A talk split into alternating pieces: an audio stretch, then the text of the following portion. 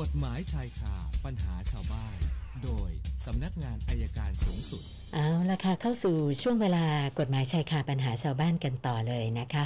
สัญญาณจากผู้ตรวจการอายการสำนักงานอายการสูงสุด อาจารย์ปอระเมศอินทรชุมนุมมาแล้วค่ะ สวัสดีค่ะอาจารย์ สวัสดีครับคุณสุนันท์ครับ เชิญค่ะ วันนี้ก็คงจะเป็นเรื่องพื้นๆเรื่องบ้านๆนะครับ ค่ะ ไม่ได้กฎหมายโดยตรงอะ เนี่ยไม่ใช่เรื่องพศแน่นอนค่ะก็วิจารณ์กันไป แต่ผมอยากจะสนใจเรื่องน่าสนใจคือเรื่องของลำไยค่ะ วันนี้เราเห็นชาวบ้านตัดโค่ตันดต้นลำไยทิ้งเลยอืมครับ เพราะว่าทำไปทำมา เอ่อถ้าคำนวณไปคำนวณมาพันหกเนี่ย ขายพันหกได้เหลือกำไรแค่สองร้อยโอ้ตรงนี้ครับจริงๆอยากอยากจะบอกงี้ครับ ต้นลำไยเนี่ยลำไยเราอาจจะมองดูเหมือนขายแต่ผลนะครับค่ะพันเนี่ยวันเนี้ยที่เชียงใหม่หมาเชียงใหม่ แล้วก็ของที่จุฬาเนี่ยเขาทำให้ยาพ่นเนี่ยพ่นพ่นโพรงจมูกเขาพ่นปากนะครับเพื่อป้องกันโควิดโอ้ผมพอผมก็เพิ่งได้มา ตอนเนี้ยต้องจองคิวซื้อเลยนะค่ะผมว่าเอ๊ะมันสวนทางกันหรือเปล่าเพราะเราไปตัดเขาทำจากจากจากผลลำไยจากเม็ดลำไยเนยนะครับ ตอนนี้ทีนี้มันไม่มีคนบอกเขาอะชาวบ้านเขาตัดทิ้งหมดก็ก็เสียดาย เพราะว่าถ้าปีหน้าเนี่ย แล้วลำไยมันเกิดขาดตลาดเนี่ย มันก็แพง ปีหน้ามันก็แพง เราไปตัดปีนี้เราทำให้กำลังปีหน้าเนี่ย เราขาดทุนอีกนะครับจริงๆอยากจะฝังครับ เกษตรกรทั้งหลายอยากให้ใจเย็นๆใจเย็นๆช่วงเนี้ย มันก็มีปัญหาบ้างนะครับ ต้องยอมรับว่ามันมีปัญหาแม้แต่ว่าเมื่อวานที่เราดูข่าวกันที่ที่ปทุมนะฮะที่ที่ศูนย์การค้าแห่งหนึ่งโอ้โห จะไปฉีดวัคซีนหรือจะไปแพร่ระบาดโควิด ก็ไม่รู้แน่นไปหมดเลยห้างสรรพสินค้าก็คนเต็มร้านอาหารก็เต็มผมผมไม่ได้เข้านะผมไปเดินซื้อกลับบ้าน แต่คนเต็ม จริงๆว่า หลาย ๆ เรื่องวันนี้มันมันมีอะไรที่แปลกมาไม่ใช่เป็นเรื่องของพระอย่างเดียวเรื่องของการโพสต์ลงเฟซบุ๊กให้ดื่มจากอะไรไม่รู้นะครับ ผมดูแล้ว คือวันนี้วันนี้สับสนนะ ผมว่าสับสนเกษตรกรก็ตัดต้นไม้ทิ้ง คนที่ไม่ทำอะไรก็ ถ่ายรูปอ่าอนาจารลงเน็ตครับ ก็บางคนก็หาว่าพระเล่นตลกบ้างค่ะคือคือไม่รู้นะวันนี้ผมก็สับสนนะผมว่าคุณสนานก็สับสนไม่รู้จะไปทางไปไม่เป็นแล้ววันนี้นะครับ ก็อยากให้ทุกคนเนี่ยกลับมาตั้งสติให้มากขึ้นนะครับ แล้วก็คิดให้รอบคอบวันนี้ผมว่าความคิดไม่รอบคอบแล้วคิดคิดฉาบฉวยนะครับ ก็ค่ะฝากไปแค่นี้ก่อนว่าวันเนี้ยกฎหมายทั้งหมดทุกอย่างต้องอยู่ที่สติอยู่ที่ความคิด วันนี้เริ่มเข้าใจเรื่องพุทธว่าการมีสติคือการระลึกคือการคิดให้รอบคอบ อย่าคิดแค่วันนี้ คิดเผื่อวันพรุ่งนี้ด้วยฝากไว้แค่นี้ก่อนครับสำหรับค่ะวันนี้เชิญคำถามเลยครับ ค่ะคำถามแรกเริ่มจากคุณกสิดิตค่ะอาจารย์เขาสงสัยเรื่อง การจัดซื้อวัคซีนนะคะนะคือบอกว่าจากการอภิปรายที่ผ่านมามีการเปิดเผยตัวเลขว่า การซื้อซีโนแวคของประเทศไทย แพงกว่าทุกประเทศในโลก นะเขาก็เลยสงสัยว่ากรณีแบบนี้เนี่ยอ่าสามารถที่จะฟ้องดำเนินคดี กับคนที่ทำหน้าที่ในการจัดซื้อได้หรือเปล่าอะค่ะอาจารย์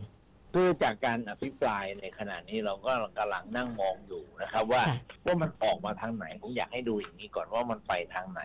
ว่าข้อเท็จจริงมันเป็นอย่างไร คือการอภิปรายนี่ผมก็ไม่แนะนำไม่เชื่อร้อยเปอร์เซ็นต์ค่ะแต่ผมก็ไม่แนะนำว่าไม่เชื่อร้อยเปอร์เซ็นต์นะครับ มันก็ต้องมีกระบวนการของการพิสูจน์ทีนี้ ในกระบวนการของการ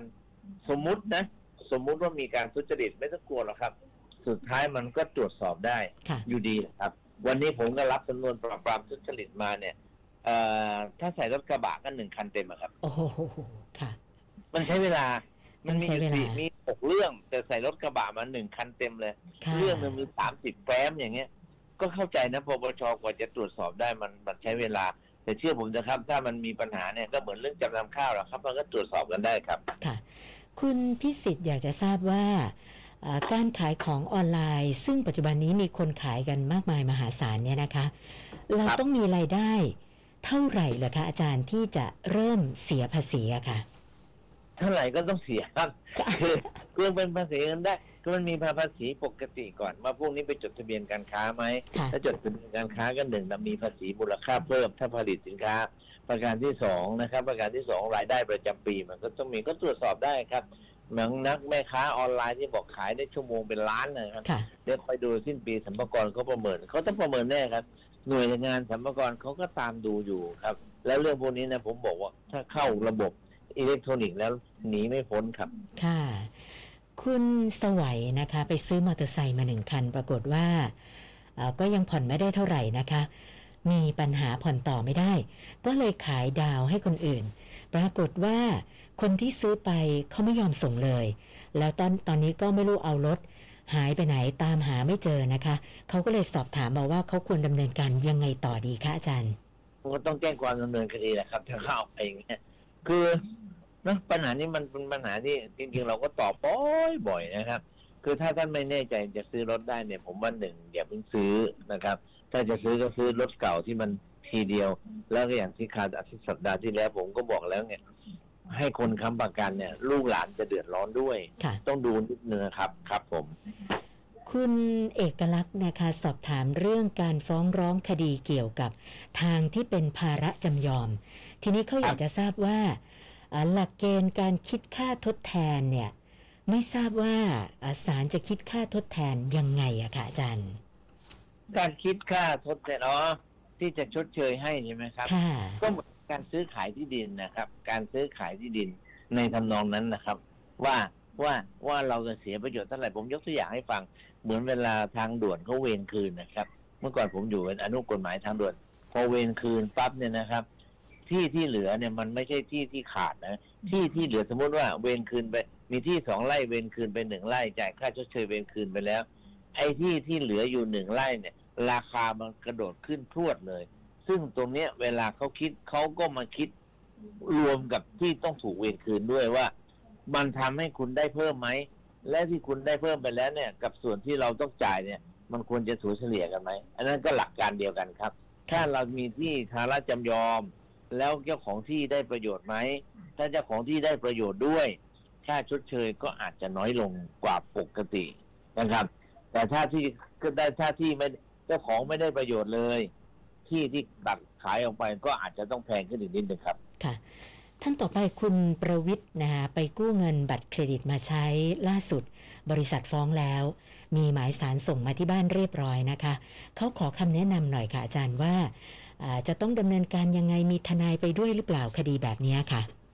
ต้องฟ้องข้อหาเลยนะฟ้องเรื่องอ่าเรื่องกู้เงินบัตรเครดิตค่ะอ๋อบัตรเครดิตเราก็ไปมีทนายก็ได้ไม่มีทนายก็ได้ครับไปไปว่าดูว่าคือไปเนี่ยผมเข้าใจว่าเขาชวนไปเจรจา ถ้าเจรจากันได้ก็จบนะครับ เราก็ผ่อนปลนศาลก็มีคณะกรรมการไกล่เกลี่ยประนอมข้อพิพาทถ้าผ่อนปลนได้ก็ผ่อนปลน มีก็ได้ไม่มีก็ได้ครับ คือเราเป็นหนี้เราก็ต้องจ่ายอยู่แล้วครับ ค่ะ คุณสมชายอันนี้ก็ปัญหาโลกแตกเหมือนกันกับเพื่อนบ้านนะคะ คือมักจะเจอเพื่อนบ้าน จอดรถขวางหน้าบ้านกันนะคะ แล้วก็เอ่อเคยคุยกันแล้วก็ไม่ดีขึ้นนะเคยเชิญตำรวจมาช่วยเจราจา